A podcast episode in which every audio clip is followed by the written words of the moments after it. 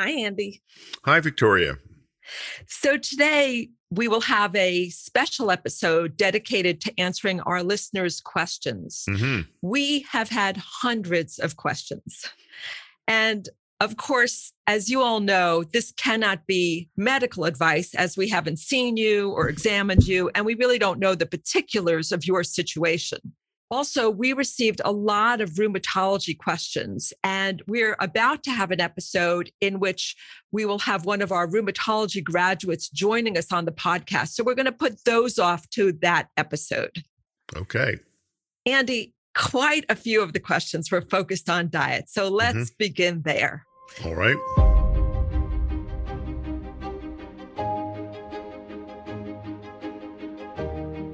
Alana from Perth, Australia says, I'm really confused about what is ultimately the best diet for our bodies. on the one hand, I hear Dave Asprey telling me to go keto for longevity. And on the other hand, I hear that veganism is the way to go for anti inflammatory reasons. I have two kids, and I'd love to know what you would suggest for the whole family. And then she throws in that a couple of us have anxiety and gluten intolerances. well, I'm not surprised that she's confused. Yeah. Uh, I'm really, uh, I think, alarmed and dismayed by the profusion of what I think are uh, really nutty diets out there. A lot that are extremely restrictive and um, throw whole macronutrients under the bus um, or exclude uh, foods like beans that I think are extremely good foods for people. I don't know that there's one right answer to that. I think it, I, I would start by saying what it's best not to eat. And I think what's most clear is that we want to avoid uh, refined, processed, and manufactured foods. I think that's what's causing most of the harm. And Victoria, you just sent me an article that looked at the some of the dangers of ultra processed foods, which looked, uh, you know, even more significant than diets that were heavy in animal products. Do you want to say something about that? Uh, sure. It was a really interesting follow up to the um, Adventist study, which we have been following for years. Uh, people who follow the religious practice seventh day adventists are often vegetarians. And you know they've notably been very healthy with uh, less of the chronic diseases that plague americans at large. But this study looked at was it the restriction of not eating animal products that made the difference? And actually it appeared that ultra processed food may have explained the vast majority of the health difference uh, with meat in particular being the one other factor. So, red meat, not poultry, not pork, but red meat in particular, that was associated with increased mortality. But the biggest risk factor, as you said, was the ultra processed food. So I would say the the main generalization that I would make is to try to avoid refined, processed, and manufactured foods. To eat foods as as much as you can that are as close to the way nature produces them as possible. I, wanted to push you a little bit about the keto diet because, as you know, keto, paleo, they've been so popular. And while I would not think about them as a broad public health recommendation, in some cases they could be a therapeutic diet. For example, right, but I with think diabetes. yeah. So I think those are very special applications, but I don't think that they're wise as uh, general diets for most people. I, I would also say, you know, I don't tell people to become vegans or complete vegetarians, but I think it is good to eat what some people call a plant forward diet. Uh, that is, I think we should be eating a lot of high quality produce, especially vegetables. I think it is good to reduce the percentage of animal foods in the diet. And of the animal foods out there, beef is probably the worst in terms both of its effects on health and effects on the environment. I think it's good to eat lower on the food chain. So that means eating fish, maybe shellfish, even better. You know, there's a push now to look at foods made from insects, which might be have a much better impact on environmental health. We'll see. I think it is good to eat a, a variety of herbs and spices and beverages. I think all of these things uh, have uh, unique protective compounds in them that are good for us. It's probably good to avoid sweetened liquids as much as possible. You know, not just soda, but also fruit juice and energy drinks and putting sugar in coffee and tea.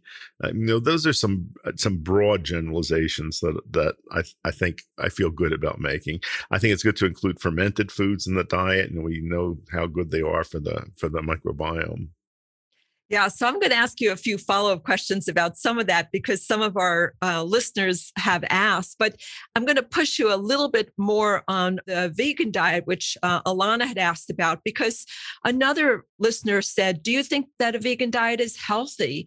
Is it sustainable in the long term? And to what extent does it require supplementation? In other words, what nutrients are just hard to get from plants? I think a vegan diet can be healthy, but it takes some care and attention. And especially if you're trying to raise vegan kids, I think you have to be careful.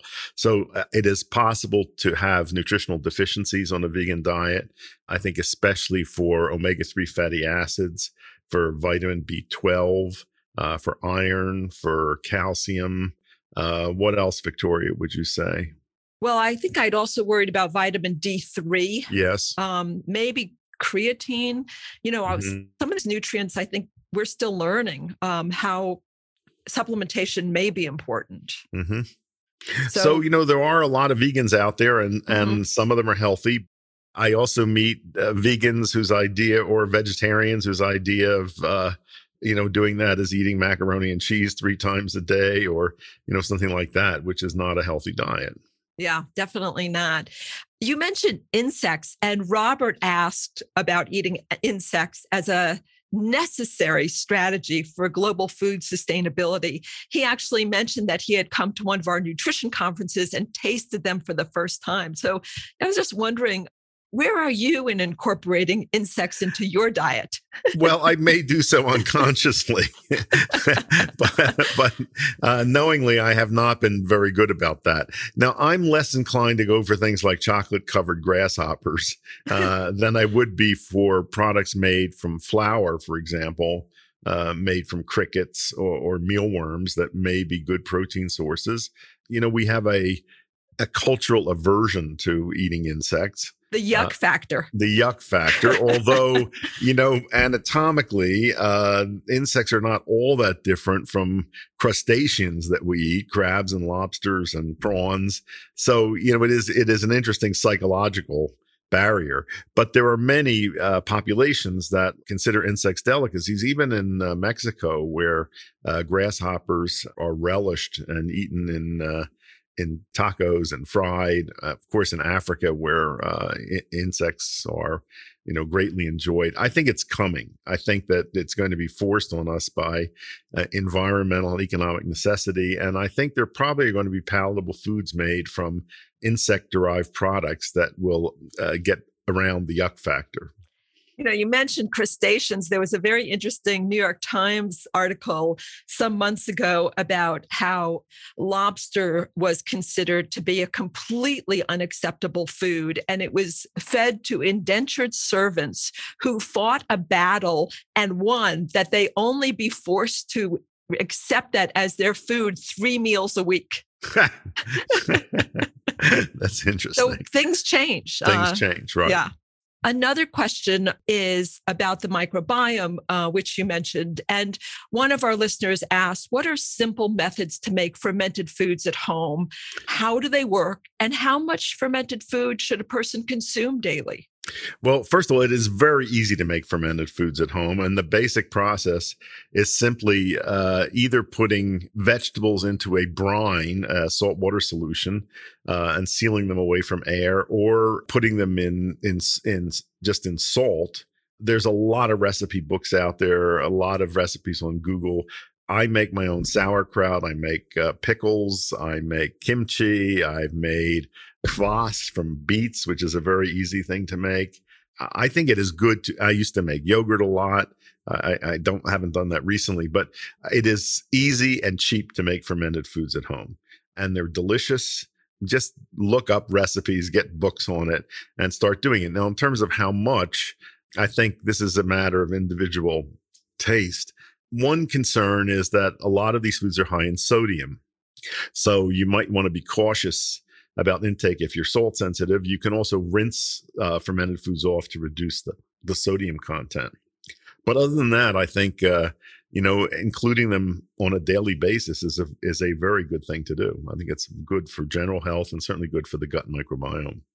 And is variety important? In other words, like say you eat yogurt every day, do you get benefit from adding kimchi or sauerkraut? Or yeah, I think else? there are different cultures in all of these, and uh, that that there are probably benefits from different groups of organisms. So I think the greater the variety of organisms, the better and lots of them are vegetables. So it's another way of getting more exactly. vegetables yep. into your diet. Yep. I uh, experimented with making kombucha during the pandemic, uh-huh. and uh, it was delicious and kind of fun. I know um, you've made pickles. I just want to remind our listeners that not all pickles are alike. well, first of all, uh, some pickles are alive and have organisms growing in them, and those are the ones you find in refrigerated sections of supermarkets.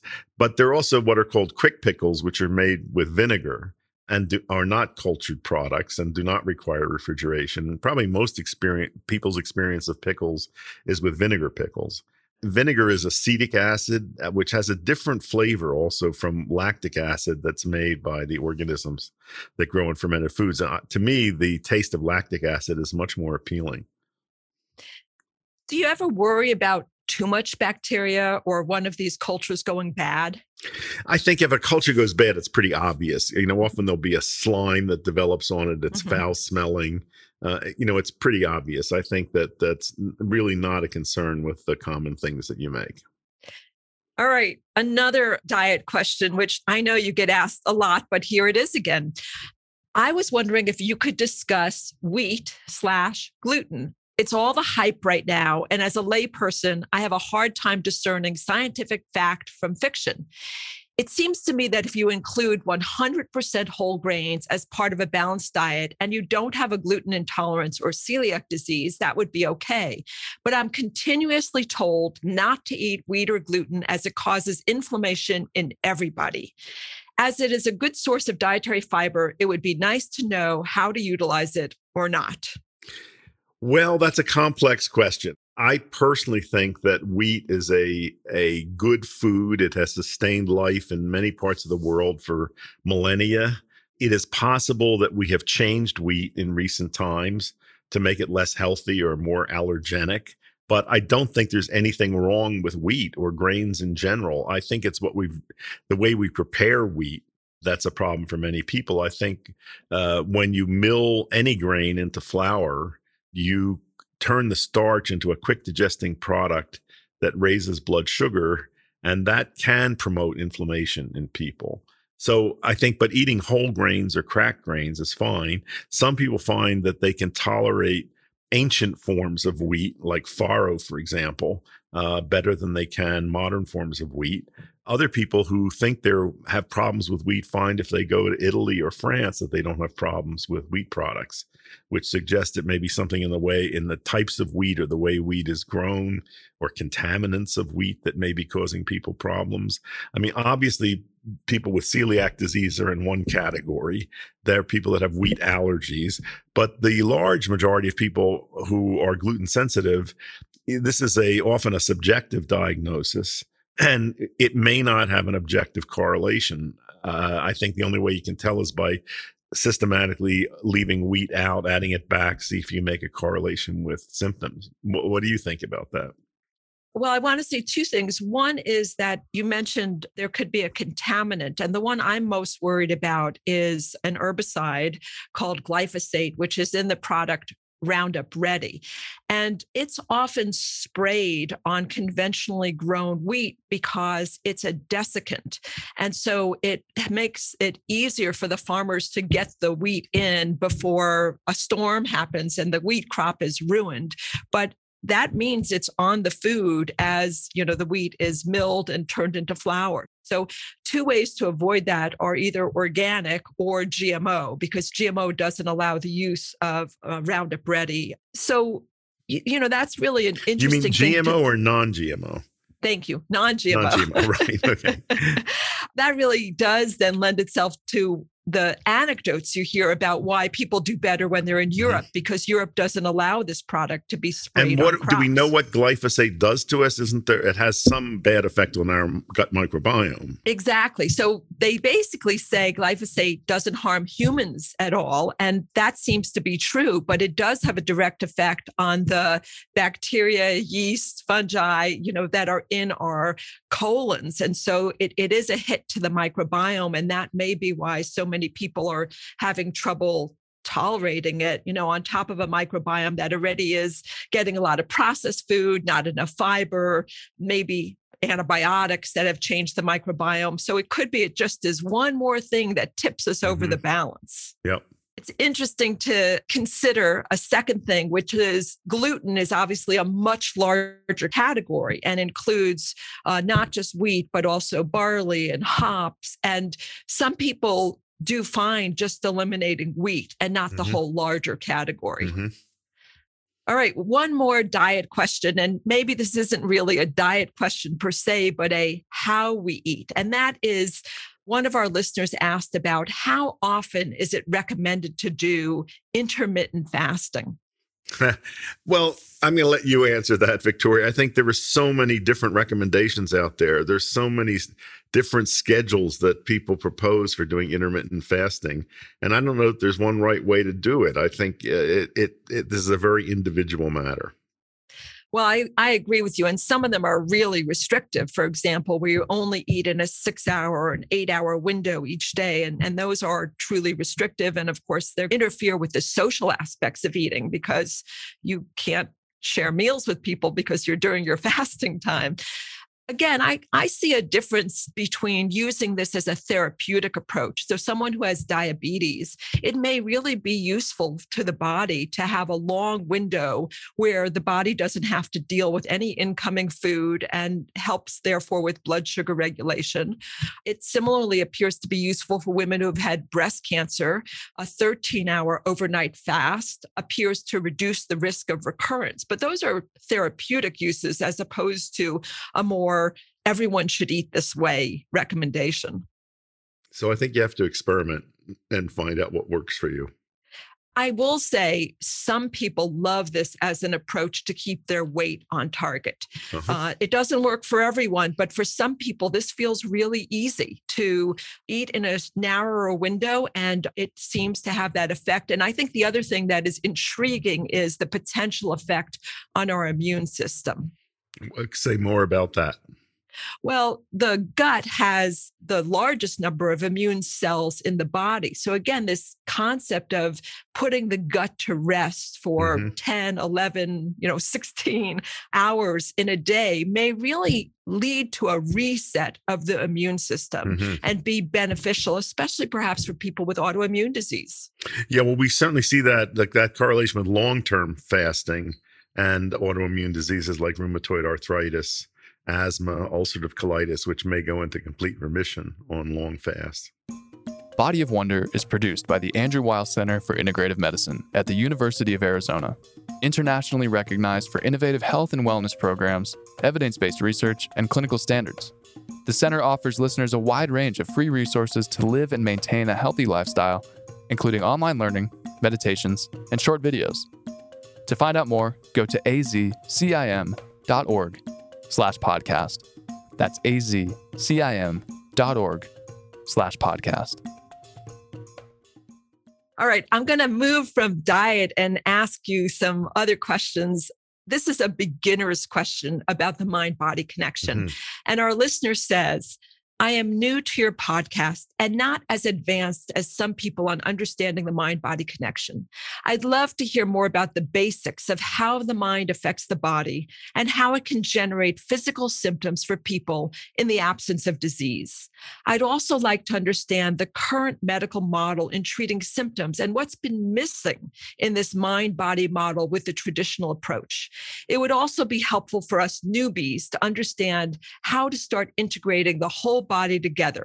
In other words, what steps does one take to connect mind and body?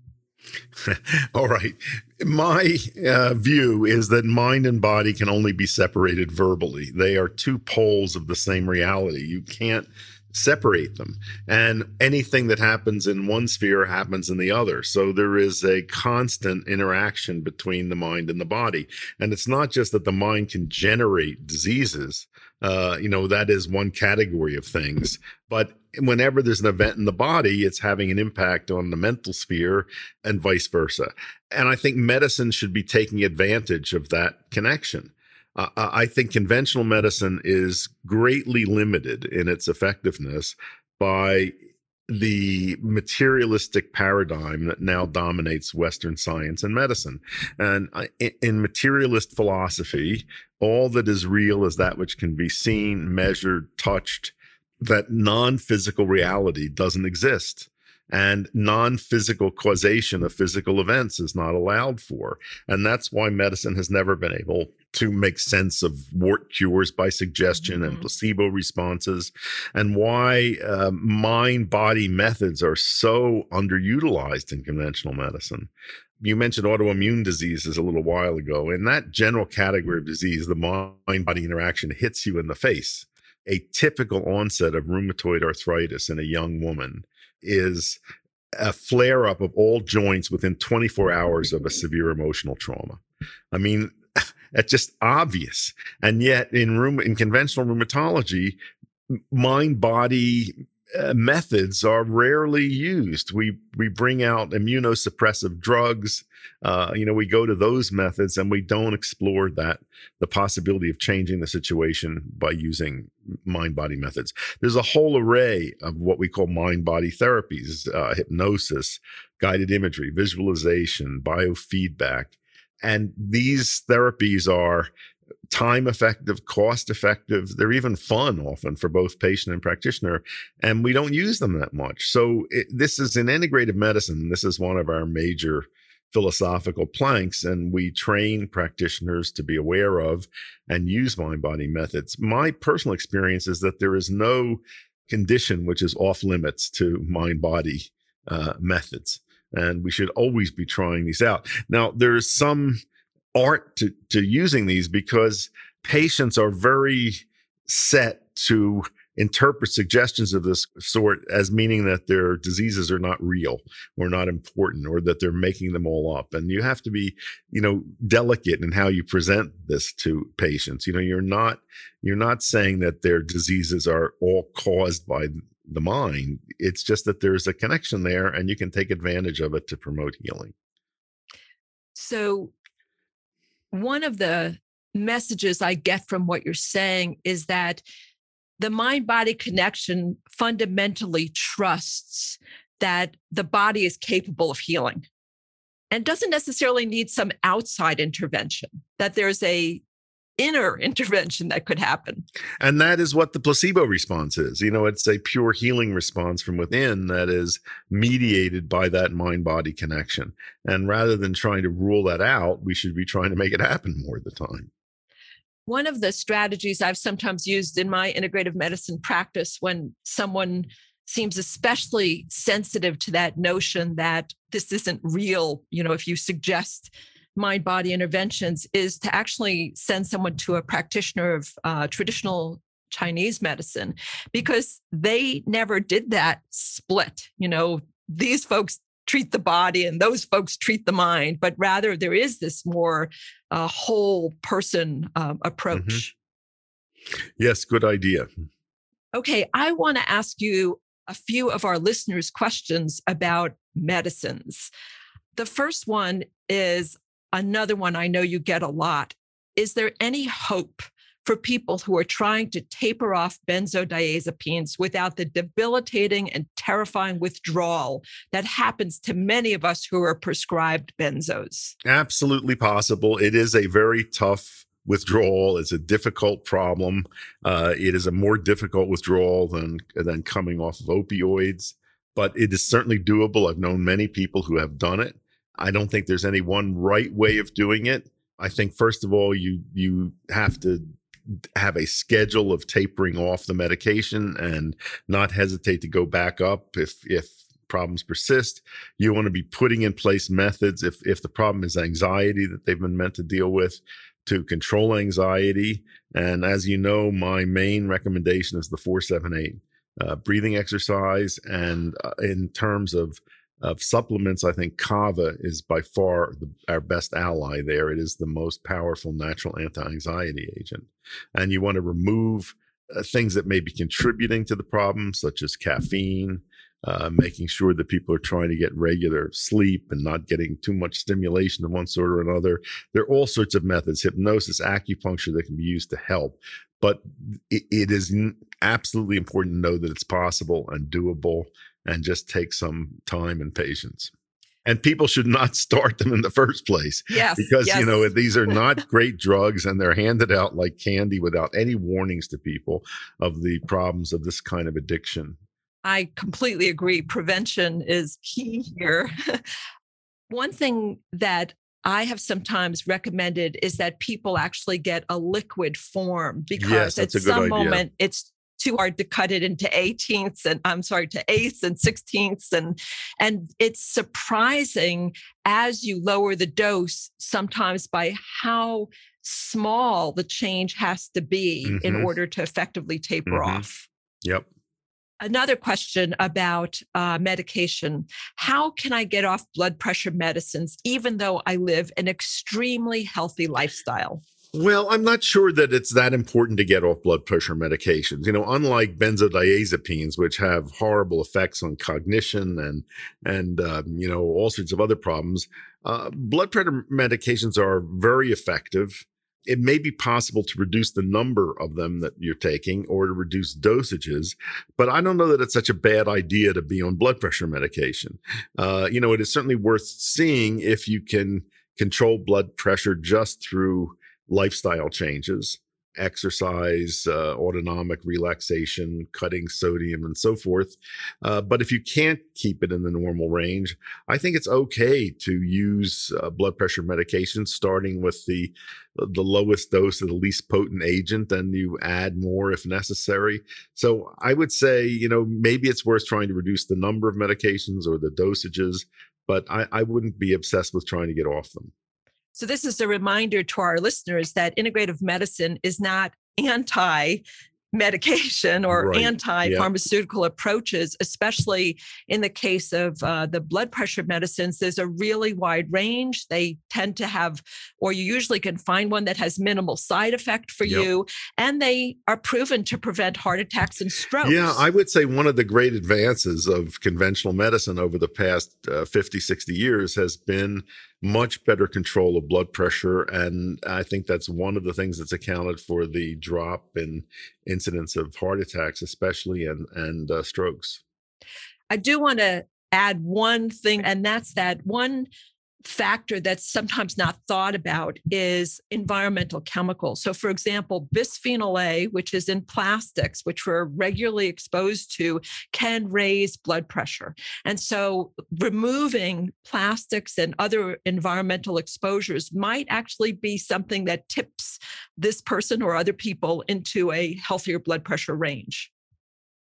You mention in your book, Spontaneous Happiness, that there is a link between antihistamines and depression. Mm-hmm. My husband has a disposition which tends to lean on the more depressed side than the upbeat, joyful side. He takes Benadryl every night for sleep because it helps him sleep and it helps his allergies. Do you think this could be depressing his mood?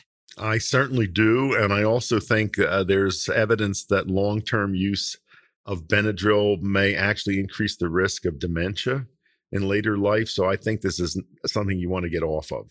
Uh, there are certainly much better options for sleep. Uh, you know, my first choice would be valerian, the herb, uh, to see if he can substitute that for the Benadryl. And in terms of uh, allergy control, I don't know what the allergies are, but uh, I would take a look at the chapter on antihistamines in my book, Mind Over Meds and there's a lot of uh, suggestions for integrative management of allergies. I couldn't agree more. I also would say that in terms of the antihistamines, Benadryl, which is in many of the sleep meds, is the worst. And some of the newer antihistamines aren't associated with that risk of dementia.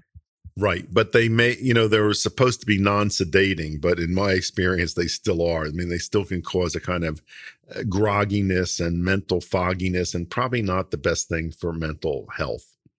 Andy, this is a question on the health benefits of singing. And I know that you are super fond of singing. I love to sing. I love to sing in groups. Uh, I think it can be a very joyful experience. And also, I have a friend who used to teach, or I have two friends actually that used to teach workshops in, in singing and encountered many people who think they cannot sing. And often this stems from one experience early in life when somebody told them they couldn't sing and stuck with them all their life. And and these people work from the premise that everybody can sing. I absolutely agree with that. I think it's a wonderful thing to do. Yes, I think it's one of the things that we have lost in the pandemic years because early on we were told about uh, some spreading events. Uh, but group singing can be just such a wonderful form of being in community. Okay, last question. And it's on supplements. Is there a good way to figure out which supplements one should be taking? I currently take about 15 a day, adding as I hear about a supplement that I could feel I could benefit from. I've heard or read the advice that taking unnecessary supplements is a waste of money. So, how do you know?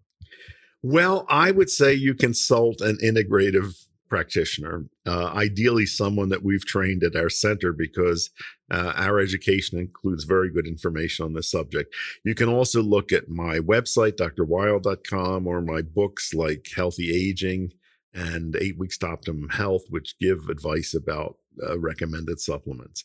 So I think you want a good good guide to help you there that's great advice. I, I, think one other thing people can do is, you know, when you're on 15, you could say, let me try going off of that one for a mm-hmm. while and see if I notice a difference. So, for example, say you're taking uh, glucosamine and chondroitin for your joints, and you go off for three or four weeks and you notice no change at all. Mm-hmm. Well, maybe you don't need that right at this yeah, point. Good idea. Well, Dr. Weil, as always, it's been wonderful to talk with you about all of these really common questions that we get asked. And I appreciate listeners uh, sending them to us. We will do another episode like this. So if your t- question did not get answered, or if you want to add a question into the mix, we welcome it.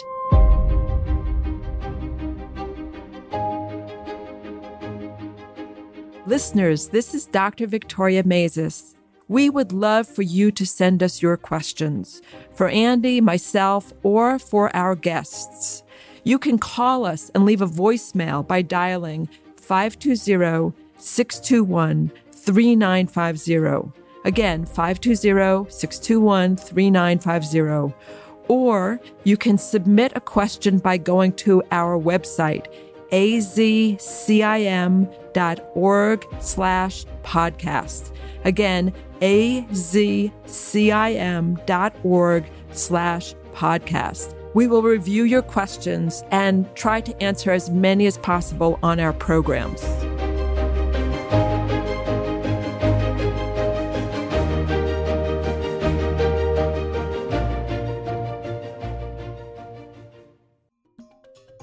We hope you enjoyed this episode of Body of Wonder brought to you by the Andrew Weil Center for Integrative Medicine. If you like the show, please rate us five stars, follow the show, and leave a review. To learn more about integrative healing and the center, go to azcim.org slash podcast. That's azcim.org slash podcast.